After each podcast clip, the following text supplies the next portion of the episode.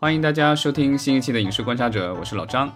Hello，大家好，我是石溪。咱们前几期节目聊这个院线大电影的时候比较多哈，好像很长时间都没有特别正经的去聊这个流媒体、互联网视听的这个应用了。今天咱们这期节目就是来重点聊一聊呃互联网视听应用。对我们这几天在成都在举办第十届中国网络视听大会，这个咱们在之前的节目里其实也聊过，每一年好像咱们都会聊，因为这个大会其实是一个这个行业的一个风向标，然后另外的话也是总结过去一年的就是一些市场表现。那每一年的重头的话，其实就是他们的要发布的这个就是一个报告啊，就是今年呢是叫二零呃中国网络视听发展研究报告。二零二三年发布的，其实是总结二零二二年的，就是我们可以通过这个报告来看一下，就是咱们的这个行业目前的现状是什么样子的。说到这个网络视听哈，其实我觉得比较直观的一个说法就是，呃，你看到的流媒体平台，然后你听到的这些内容，然后你会欣赏欣赏到的一些娱乐内容，其实都跟视听是息息相关的，是吧？咱们平时日常当中用到的这些应用，都离不开这个互联网视听应用，可以这么说。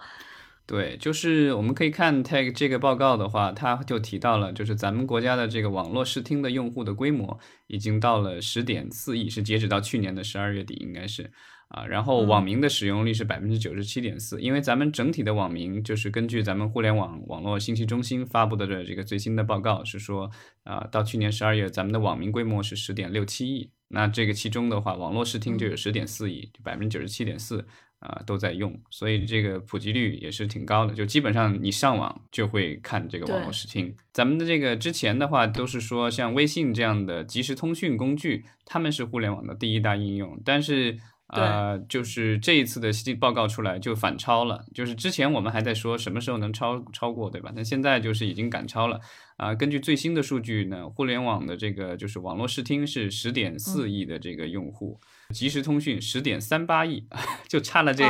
两百万、哦、是吧？对对对，其实就像我刚才节目开始就说的嘛，我们现在即便是用这个即时通讯的这样的应用，呃，也就是经常是你就含呃连带着就用到这个视听了。对，那个那个是叫视频号，对吧？腾讯上面那个是对对对对那个微微信上的那个是视频号，对。就是通常你用微信的时候，感觉就是动不动就会刷到那个视频号的那个短视频嘛。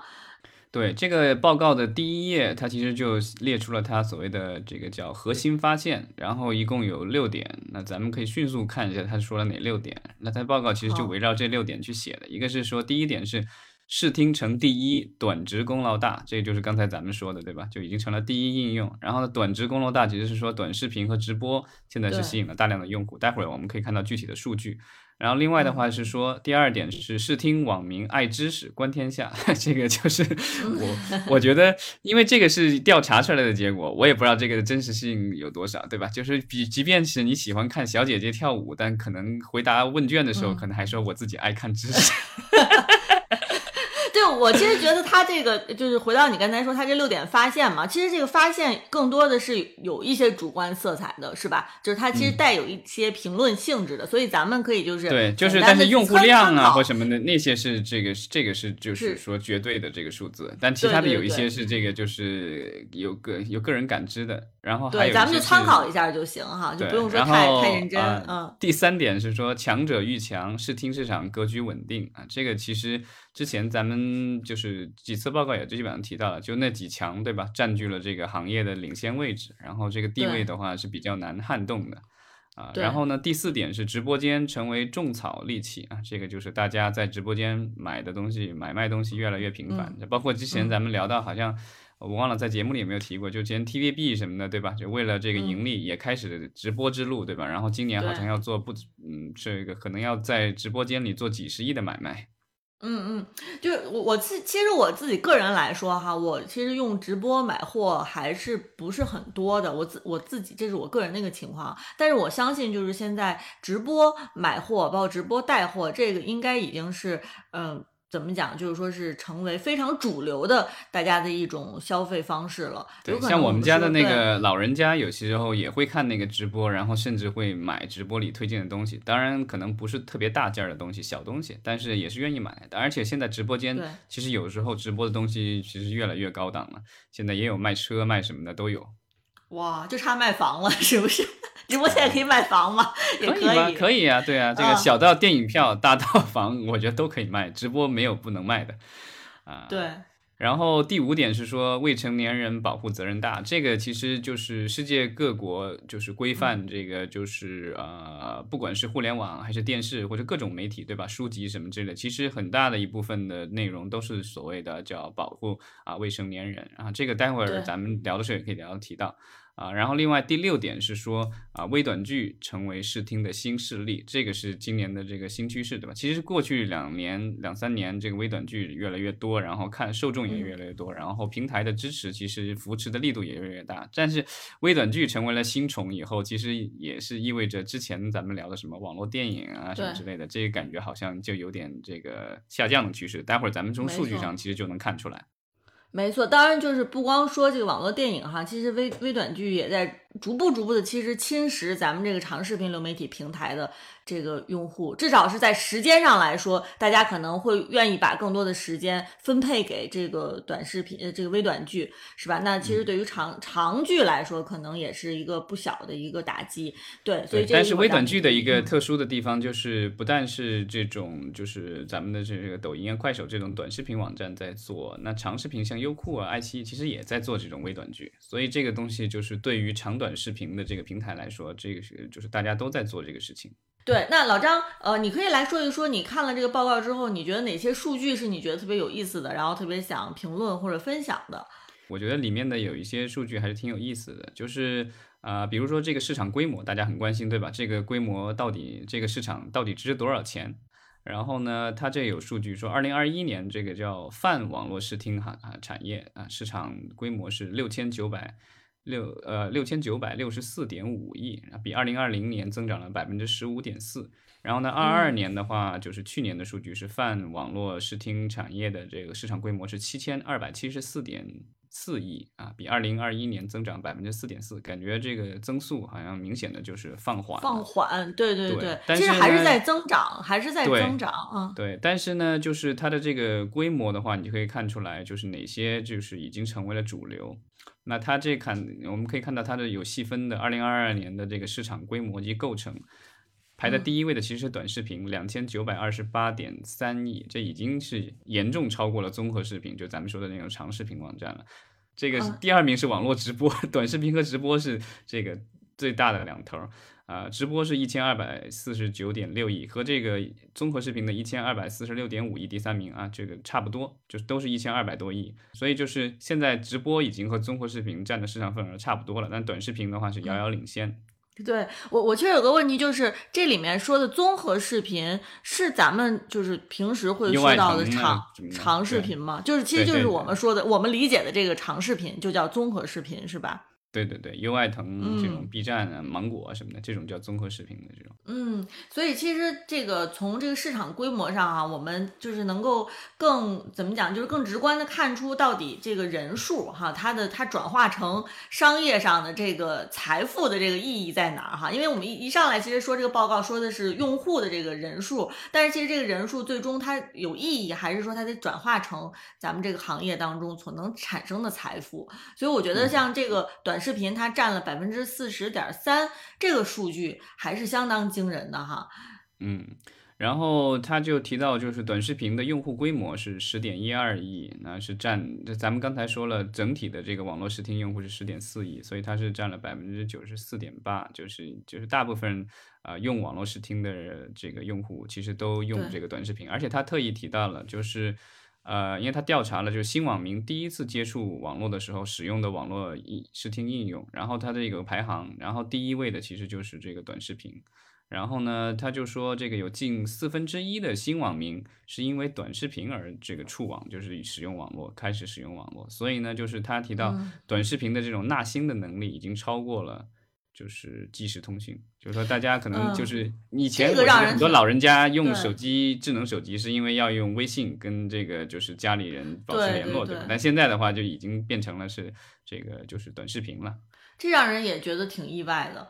真的就是我都我都没有想到说，居然是很多呃呃不用互联网，刚刚接触互联网的人，并不是为了咱们说的这个最刚性的这个需求，就是为了能够通信嘛。现在居然都是为了看短视频。但是它这个排行有挺有意思，就是你可能会以为。即时通讯或者聊天工具至少能排到第二位，但是这个中间还插入了一位，就是它那个即时通讯排在第三位了，第二位是在线教育课程。嗯嗯，对，这我的我的感觉是可能是跟疫情有关，因为很多那时候就是比如说老人家带孩子，那这个孩子说要上网课或什么的这个东西，那你就必须得给他下载相关的应用，然后给他去这个看这些东西，所以他这第一名是短视频，这个就是二十四点三。啊，第一次触网，然后那个第二名是在线教育课程，百分之十七点二，第三名才是这个就是即时通信或者聊天工具，是百分之十六点二。没错，尤其是现在，其实咱们像说的这个短视频，包括直播，也是有很多老人家在用的应用嘛，对吧？就是它已经完全渗入到这个老年市场了，所以其实对于老年人来说，可能。即时通讯都不是他们用这个互联网的这个最最重要的这个需求了，呃，所以咱们其实可以来看一看哈，就是咱们说了这些宏观上的这个数据和市场规模呢，咱们可以看看具体到哪些平台是是在这个目前的这个市场当中是呃最龙头的。最头部的这个平台，这个就是市场份额的问题。他提到了，就是像在咱们的综合视频，就咱们说的优爱腾啊什么之类的，他就挤了五家，五家平五大平台占据了九成的这个市场份额，是分别是爱奇艺。啊，腾讯，然后腾讯视频、芒果 TV、优酷，然后加哔哩哔哩，这个是五大平台，现在是五大。以前我们说优爱腾，然后后来说加个加 B 站和这个芒果，对吧？现在基本上就这个格局了。这五家占了百分之八十，百分之八十九点五的这个市场份额。然后在短视频的这个这个里面的话，也是啊，非常的这个明确，就是第一梯队就是抖音和快手。这两家的话，就是占的百分之五十九点五的这个市场份额。第二梯队就是其实还是这个他们嗯旗下的，但是是他们旗下比较小一点的 A P P，比如快手的什么快速版、抖音的极速版什么的啊，西瓜视频也是指这个抖快旗下的啊。然后这一部分的话。呃，也占了就是百分之三十一点一，所以你把第一和第二加起来，其实也是接近这个九成的这个市场，就跟 这个咱们之刚才说的这五大平台这占综合视频占九成差不多。嗯，然后直播的话，第一梯队是斗鱼直播和虎牙直播，这个好像直播感觉还是啊游戏。似乎更占优一些，不是我咱们想象当中那种就是直播带货什么的，那些直播带货可能还算到了那个就是短视频里面。其实我们看在各个领域，呃，从长视频到短视频到音频到网络直播，江山都已经是非常稳固的了。对，但是就是综合视频里的话，就是优酷可能市场份额掉的比较厉害。然后 B 站和芒果等于是抢了一些市场份额，然后腾讯、爱奇艺感觉好几年没有什么太大变化。对，那短视频的话，五年前其实短视频还没有什么，这个就是抖音什么之类的，可能才刚刚起步。抖音那时候还快手可能还更早一些，快手当时还是应该是有这个先发者的优势，对吧？快手先出来，然后呢那时候还快手，抖音还是要赶上快手，但到后来可能赶上以后就把它远远的甩下了。对，呃，所以咱们看说，呃，我觉得未来吧，就在可见的未来，肯定是第一梯队的也基本上就都是第一梯队，不会说这个市场发生太大的变化了，是吧？怎么说呢？就是因为咱们国家的网络视听市场比较特殊，是因为啊有这个所谓的执照的问题，就是其他的人要进来的话，他已经很难拿到相关的执照了，就网络视听的那个执照很难拿。这个不像国外，对吧？国外就是我有内容，我有前头内容，那我就想建平台，我就可以建。虽然即便亏本倒闭，我也可以建。但国内的话，现在就是这个这个比较艰难的，就是说你。这个执照的门槛门槛会比较高一些，不会像国外一样的突然一下。比如说咱们国内，国内咱们其实提到过，就是呃，在海外的话，尤其是在好莱坞市场，就是奈飞当然就是纯这个电商企业，它其实是最早是做这个网络租赁这个 DVD 对吧？是算是电商样的这种服务商起来的，然后后来做流媒体。但是后来的这个几家后来的这个就是像迪士尼啊、派拉蒙啊。然后包括这个 Peacock 什么之类，它其实都是传统的媒体公司，自己有片库，自己有钱，自己有资源，然后我就打造一个流媒体平台，对吧？对这种就是现在是市场的主流，包括 HBO 什么之类的，都是用传统公司来做的。但是在咱们国家，这种传统公司，一个是说规模不够，另外一个可能财力也不够，就是来做这种平台。然后现在就是包括还有执照也很难做。我知道早些年像光线其实有野心，当时想跟三六零想要一起做一个视频平台什么之类的。当时我就还接触过相关的工作人员，他们想要买片或干嘛的，但最后这个平台也就不了了之了，因为其实现在门槛儿已经相对很高了，而且关键是这些平台一直都不挣钱，所以你要进入这个市场的话，其实是要做好了多年亏损的准备。呃现在这个冤大头也没那么多了。包括咱们之前其实关注过的一个嗯长视频的 APP 的一个新公司，欢喜的那个平台哦，对对对对，是的，是的，我我居然都已经有点不记得，当时其实欢喜的那个那个 A P P 出来，咱们还觉得说，哎，是不是有可能欢喜首映吧，好像是这样。对对对，是这个 A P P，没错，呃，就感就感觉呃两年前哈，咱们还说，哎，有可能欢喜的这个首映会呃有一些新的建树，呃，但是没没有想到现在基本上就完全已经这个 成了这个历史的这个 灰尘了，感觉成了炮灰了。对，但是欢喜的有一些片子，它会供给这个，就是像 B 站或者是嗯啊、呃抖音，就是所以它其实还是有分销的这个收入，所以这个可能网站和公司本身啊、挺赚钱的，包括今今年这个就是春节档的《满江红》也是欢喜嗯。主、作为主要出品方的，所以他们在内容上。啊、内容的这个营销呃上面的话，应该是挣钱的，但是说它本身的这个平台就不知道它的嗯。盈利状况如何，因为它也它虽然是上市公司，但是我没有去过多的关注，因为这个平台可能用户相对还是很少，我好像目前为止还没有跟人聊天的时候聊到过说有人是专门是订阅过欢喜的这个平台的，我他具体数据什么我都没有去查过，因为可能嗯。跟优爱腾这种比的话，可能数据虽然现在就是像腾讯和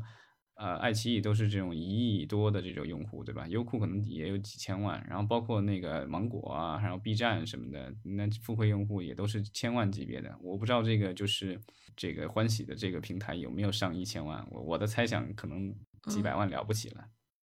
哦，对，咱们回到这个视听报告哈，其实还有两个数据，我觉得挺有意思的，咱们可以跟大家分享。一个就是说，呃，目前近三成的用户是使用手机投屏多终端同时观看，成为新的习惯啊、这个其实又跟咱们刚才说的这个智能电视也有关系，是吧？对，但是我觉得这个数据其实就能说明为什么前段时间啊、爱奇艺更改了它的那个用户的这个协议，对吧？就是让对这个就是以前的话就是随所有的用户都可以投屏一零八零 P 什么的，然后呢，结果改成了只有 VIP 用户才能够投一零八零 P，普通用户只能四八零 P，这个清晰度下降了很多，然后很多的用户就抱怨或什么之类的，对吧？它是好像有还有一部分，即便是付费的用户，但是那个付费的可能级别只是说。呃，你只是付了那个，比如说手机的那个手机端的这个就是移动端的这个账号，然后并没有买它的那个大就是那个大电视的那个就是账号的话，那依然没有办法投屏高清。这个就是临时嗯更改规则，然后造成了很大的这个就是争议。最后好像爱奇艺是妥协了，对吧？就老用户还可以按照原来的规则来，然后新用户的话就必须按照新规则来，这是一个妥协。当然，我觉得你看到这个数据，你很能说明问题，就是说有三成的用户都在使用手机投屏，这也是为什么这个引起了众怒，对吧？然后他提到了就是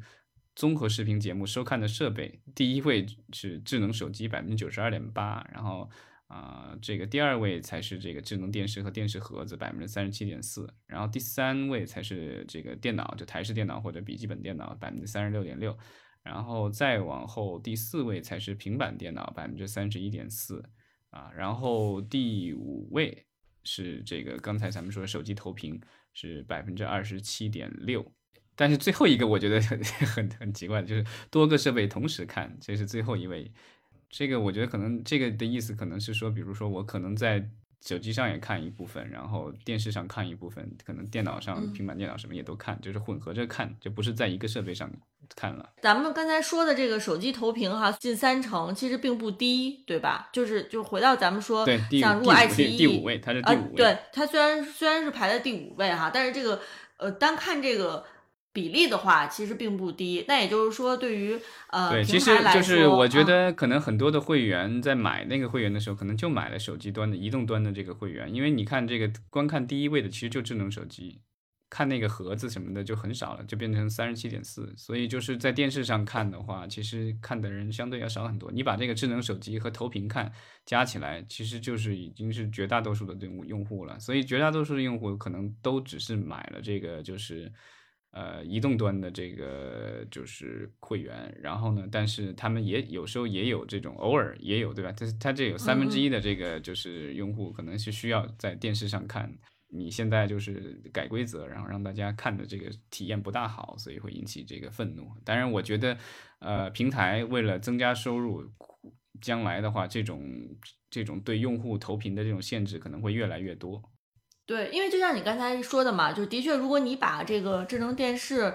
百分之三十七点四和手机投屏百分之二十七点六加在一起，其实已经是将近百分之，基本上就是百分之七十的这样的一个这样的比例了，对吧？这是相当高的一个比例了。所以对于平台来说，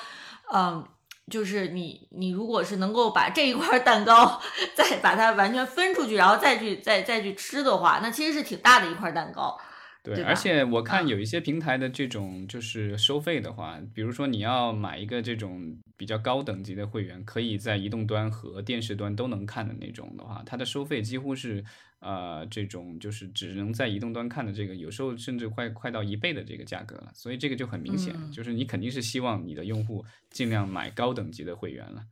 所以呢，你只能去限制这低等级会员的一些功能。对，那那之前那个之前对，之前不是有那个，就是说那个什么这个 VIP 会员提前看或什么的这种东西，就是然后把这个会员 VIP 会员也分三六九等，然后另外你单独再付费又可以多看，但那些有一些已经被有关部门认为是欺诈消费者，对吧？所以这个就是有一些嗯。这种功能都已经被停掉了，那他更只能够想想新的这个，我觉得就是说这种限制投屏，这感觉好像有关部门似乎也不大好出来说你这个东西怎么样，但是他临时改改规则当然不对，但是他改了规则面向新用户的话，那这个东西就是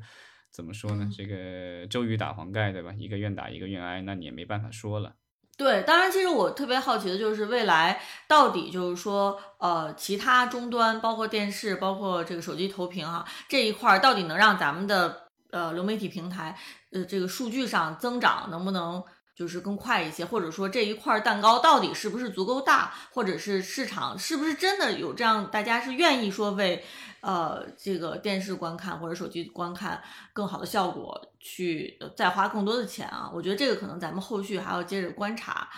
或者还有一种可能就是这个市场反响，就是大家都非常反对平台是用这种方式再去割韭菜哈，所以咱们还可以嗯再看一看到底市场对平台的这种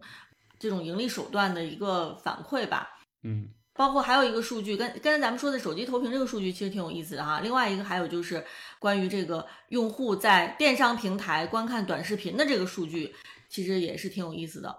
对，他就是说有一半儿以上，百分之五十四的用户都通过电商类的这个平台的短视频哦获得有用的消费信息，就是在购物的同时会参考一些在这个电商平台提供的短视频。嗯，这这个数据的确是我没有想到的，因为我之前真的就是以为说大家在电商平台、传统电商平台啊，就是咱们说的，比如说呃淘宝、天猫或者京东上，可能不会说愿意去看这么多视频。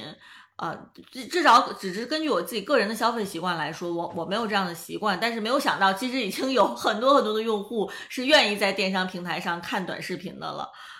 对，那个就是那上面的短视频，其实有有好多种吧。其实呃，有一些其实就是这个商品的介绍，它就是官方提供的。然后现在你去嗯点这个电商平台，包括京东啊、淘宝什么上面，你去看，有一些这个就是你点进去的这个详情介绍，它就给你来一段短视频，然后给你说一下这个有多好。另外还有一些就是这种所谓的一些评测。就是普通用户或者是专业的这嗯种用户，然后他拍的这种评测的这种视频，然后其实大家也也愿意去听信这些东西，然后这些其实理论上来说，现在也成了这个广告啊之类的。所以待会儿咱们这个就是聊节目结束，这个后面的话也可以提一下最近新出的一个就是呃，对于这个就是叫什么互联网的广告管理办法，它其实 就是有对短视频啊这方面的这个一方面的一些呃规定和限制。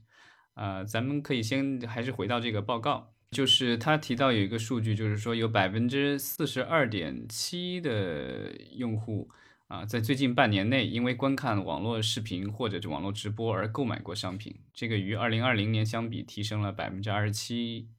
这个就是已经很显著的提高，就是有很多的接近一半的用户就是在就是通过看短视频或者是直播，然后买过东西。对，其实我我觉得对于这个直播的发展哈，未来吧，就是看看还有没有空间。我觉得现在就是这些呃短长视频也好，短视频也好，包括直播也好，到底哪一个领域是可能未来发展会更迅速？呃，我觉得可是可以是大家可以期待的。看起来我觉得这个直播其实它的形式啊，然后它的内容本身呀，它是可能有可能它的这个发展前景是会更好的。我觉得它还是有很大潜力，是可以继续是有一很迅猛的这个势头，在这个市场规模上再有一个这个提升的。嗯，然后它这个还专门分类了几个，就是告诉他，就是说大家买的是什么。然后第一位的话其实是生活用品百分之五十八点九，然后第二位的话是服饰箱包百分之四十二点五啊，民以食为天，对吧？然后这个第三位才是食品饮料。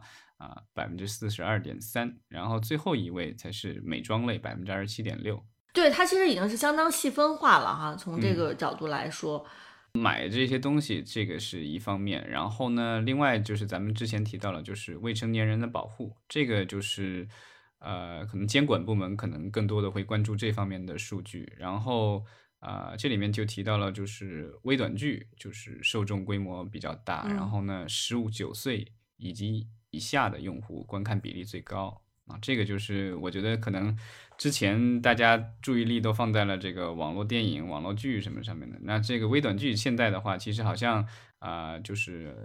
也需要跟那个就是网剧、网大一样的，对吧？需要这个在线去通过广广电局的这种审批啊，所以就是现在这种微短剧的这个限制可能也会越来越多，因为市场毕竟发展起来，然后也吸引到了大量的这种低龄的用户。啊，他这里说到说，最近半年内有百分之五十四、五十点四的这个短用短视频的用户看过三分钟以内的这种微短剧、微综艺或者泡面番。十九岁以下的这个观看比例的话，他年龄的这个用户的观看比例是百分之五十七点九，就是接近六成了。然后另外其中的话，喜欢看的这个比例就百分之三十八点八了。呃，未成年保护的这个方面啊，咱们正好呼应了咱们前几期节目，就是在聊这个这个人大代表啊、政协委员提了很多针对这个内容方面的一些提案的时候，其实特地，其实最重要的一部分都是跟这个未成年保护相关的。对，啊，当然我们看到，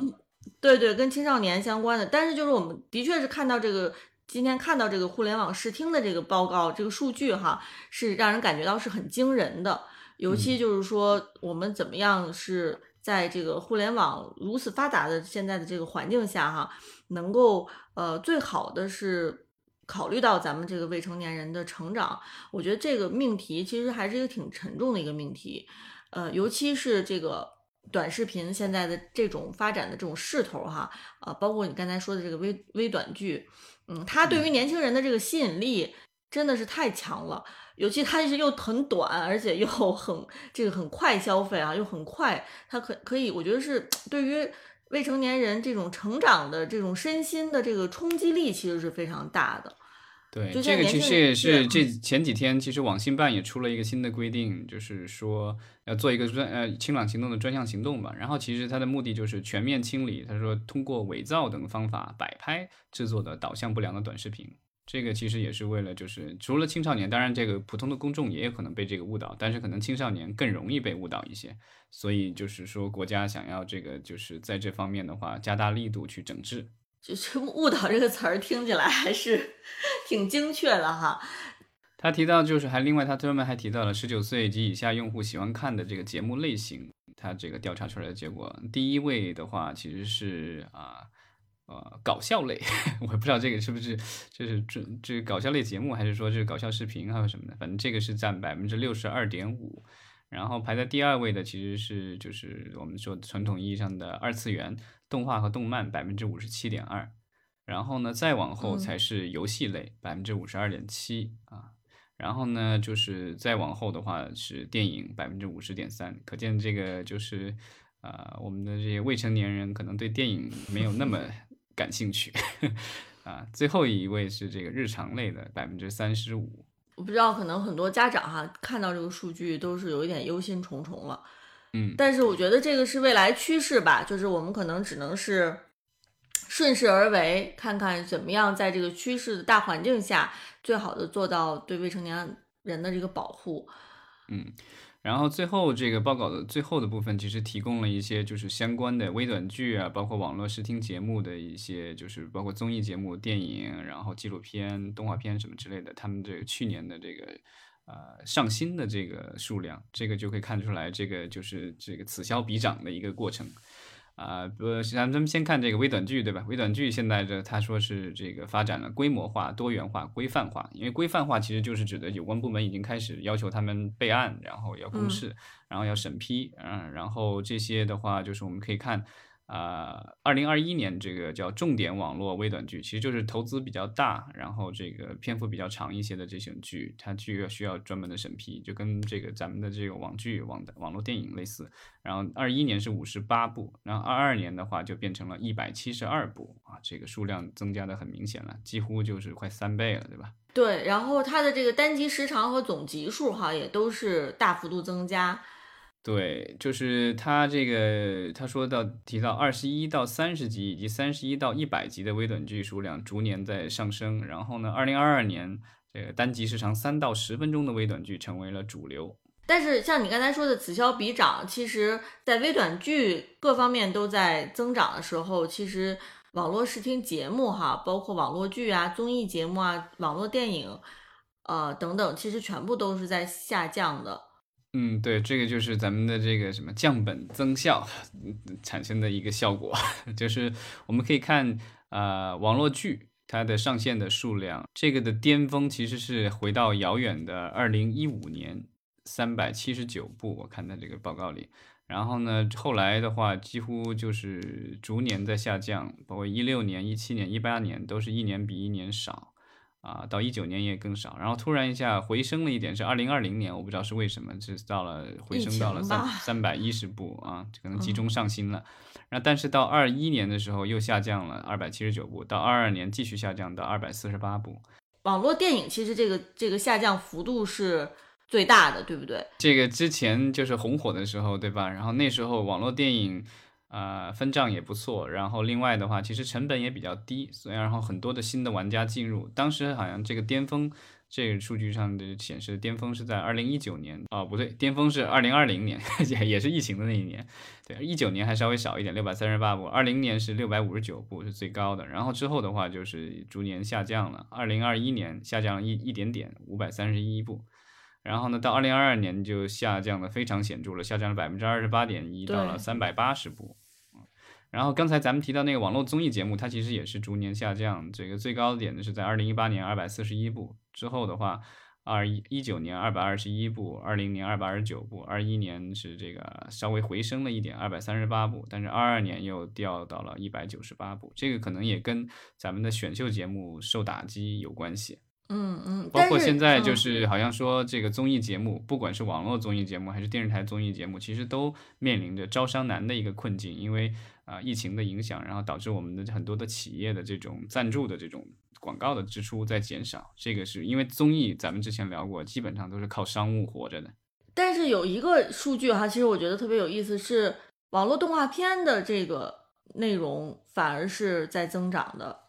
对，这个增长幅度还是挺明显的。对，网络动画这种主要的玩家其实就是腾讯和 B 站，对吧？然后。啊，我们可以看到这个它的这个数量的话，从二零一九年的二百二二百八十八部，然后逐年提升，二零年至三百九十六部，二一年稍微少一点，我不知道是不是因为疫情的影响还是什么的，三百五十九部，但到二零二二年就增速特别明显了，就到了四百八十七部，增长了百分之三十五点七。所以网络动画片哈，我觉得是咱们今年可能也是要重点关注的了，因为它的确是没有这个。但是刚才咱们聊的那个数据，未成年人最喜欢什么？就是这个，就是除了这搞笑类以外，第二的其实就是这个动画和动漫。所以这个其实是我觉得可能也是追着这个年轻人的喜好吧。因为老年人嗯可能看这个东西会比较 少一点，但是年轻的用户现在目前来说还是呃受大家追捧的，因为这些年轻用户再过个五年十年会成为更主流的用户，然后他们身上的价值可能是在逐年提升的。所以就是，其实对于内容本身，到底哪一个内容是未来可能呃会占据更多的市场份额哈，这个可能是在变动当中、变化当中的。但是目前来看，其实这个大趋势还是短视频的这个势头非常猛。然后像有一些针对未成年的人的内容，其实还是会可能未来的发展前景更更光明一些。嗯，前几天看到有有一些媒体就是综合了这个就是优爱腾、B 站什么的，他们发布财报嘛，应该这个好像是雷暴去做了一个总结，然后他其实就提到了就是几大视频平台就是近年的这个内容成本，其实就是我们说的这个就是他们花多少钱去拍剧、拍电影，对吧？我们可以看到腾讯这个就是绝对的龙头地位都是。二零二二年的话，好像是六百七十三点一亿，这个就是远超其他平台。像爱奇艺的话，就是二零二二年只有一百六十五亿，这已经是降本增效了。因为原来这好几连续好几年都是超过两百亿，那现在的话就是到一百六十五亿。当然，爱奇艺已经实现了盈利，这个可能就是 就是在这个因为裁员嘛，然后这个削减项目什么之类的，所以这个内容成本的话是大幅在下降。嗯，这个数据其实特别呼应咱们前几期在聊这个国产剧的时候，当时就说过，腾讯其实它走的这个路线就是高举高打嘛，它的这个项目其实都是这个 S 加级的，是吧？就是这种大呃对，而且它甚至属于那种一览众山小的，就是你看，哎，腾讯它除了这个真人的影视剧、综艺什么以外，然后在动漫上其实也有很多，这个腾讯动漫其实它有很多的这个剧和电影在做制作当中，然后也投资了很多相当多的公司。那这个 B 站的话，作为这个这种新进的这个这个巨头之一，对吧？但它的这个内容支出的话，其实相对来说就少很多了啊、这里他算了一下，可能他说就是大概八十九亿、九十亿左右这个投入这个内容。感觉是腾讯的零头。嗯，对。然后优酷因为现在不是上市公司了，好像这个嗯目前没有单独的这个数据，但是我觉得应该不会太高啊，不至于超过爱奇艺吧，因为它现在的这个项目其实也要少很多，然后受关注其实也也要少很多。当然，最近有新闻就是说这个就是。呃，阿里巴巴把它的几个几个主要的事业部，就是分成了这个六六大这个子集团样的是吧？然后像将来这些独立运营，然后都有可能会去单独上市或什么之类的。所以也许这个就是阿里文娱在不久的将来也也有可能成为独立的一个上市公司。那到时候有可能这个优酷的相关的数据可能会更公开透明一些。呃，当然，其实我们说这个呃，优爱腾他们的在内容上面的花费哈，这个数据我觉得可能跟海外的流媒体平台做一个比较，可能大家会感觉更呃直观一些，就是这个数据可能相比较才会更有意思一些。咱们可以顺便来看一看，就是海外的流媒体平台他们的内容花费这个数据是什么样的。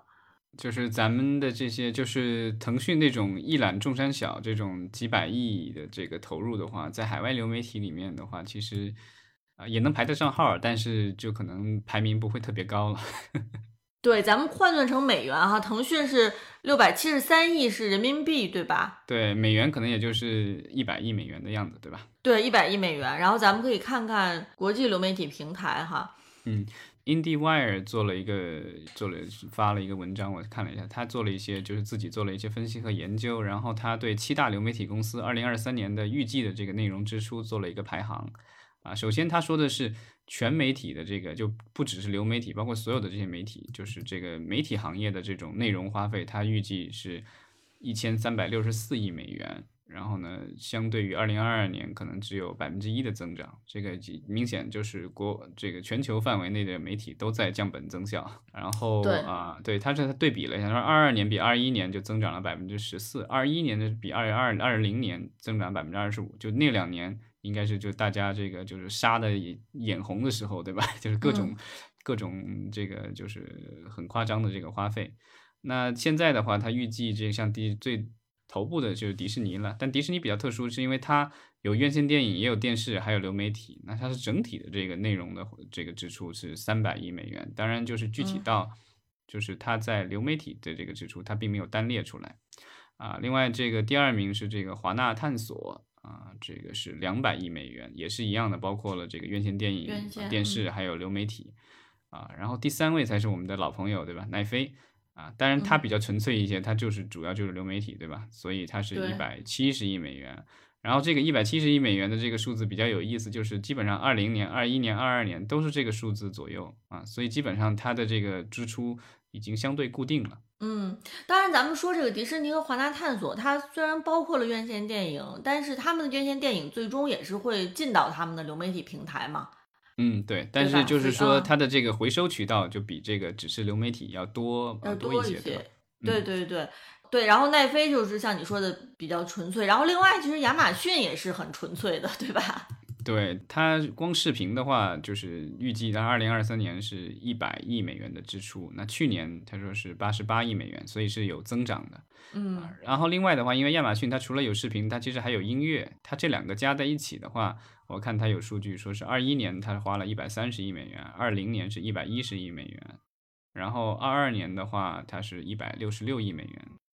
那如果二三年整体的话，它预计是两百亿美元。这样的话，你就可以看，嗯好像它视频和音频似乎是对半分的对对对，各占半壁江山。对，那看来这个嗯就是音频的生意，这个在亚马逊这儿还是挺赚钱的一个买卖。呃，当然就是咱们如果说到说视频是一百亿美元哈，那就亚马逊其实跟腾讯刚才咱们说的这个一百亿美元其实差不多的，就是腾讯嗯可以排、跟亚马逊排的差不多是吧？在视频方面的支出，这个投入对，然后对再往下，但亚马逊是这个呃就是特别大的一个美公司了，这个就是这一百亿美元对他们来说就是个零头儿啊。下面一个公司就是对他们来说这一点视频的支出也都是零头，就苹果啊，宇宙第一大公司，然后七十亿美元的这个支出，苹果七十亿美元，再往下啊，派拉蒙的四十亿美元，其实就是跟爱奇艺差不太多了吧，是吧？比爱奇艺还是要多，那就两呃，百、还是多一点儿，对对对，是是是多一点。对，那个派拉蒙嗯就是四十亿美元，然后呢，他说好像有一个就是估计预估到二四年，就是在明年比六十六十亿美元不到，所以他还是要继续增长，因为他想要就是在用户量上去跟其他几家平台竞争的话，可能还是要多花一点钱去做内容。呃，所以其实我们看就是这些数据哈，它其实代表的是这个整个视听行业的这个全球市场上的一个规模吧。我觉得跟咱们这个数据比较起来，其实是的确是非常有意思啊，大家可以对比的去看。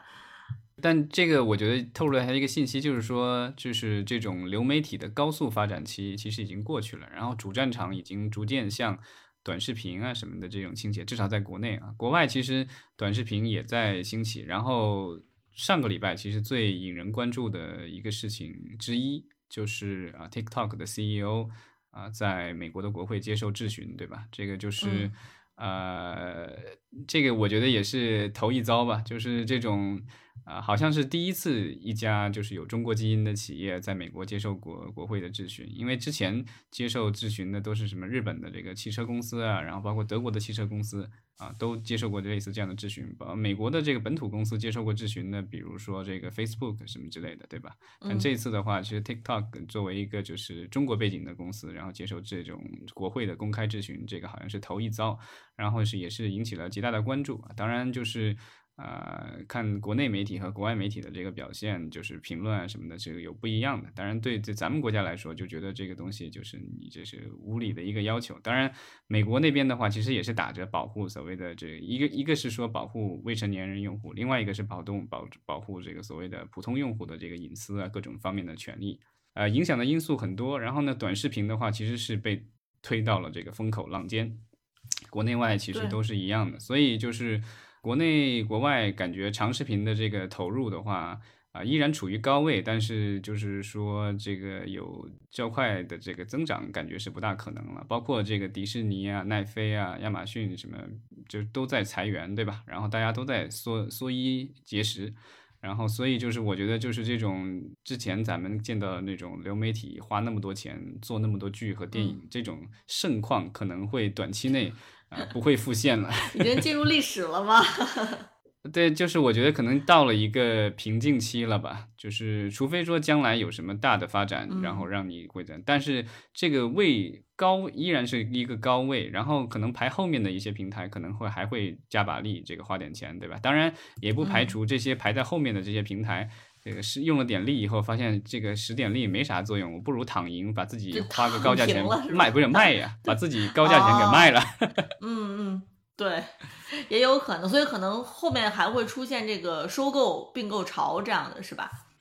对，就是咱们看那个，就是国内也是五大平台，对吧？那美国的话，它这个总结出来也也有七大平台，所以这个他们的数量还是比较多的。那国内我觉得现在目前要整合，感觉可能性不是特别大，因为有这个反垄断啊各种因素，然后就看海外他们的各种整合吧。啊，然后这个短视频的话，我觉得就是无论在国内还是国外，都是将来的这个主战场。然后呢，就是所以短视频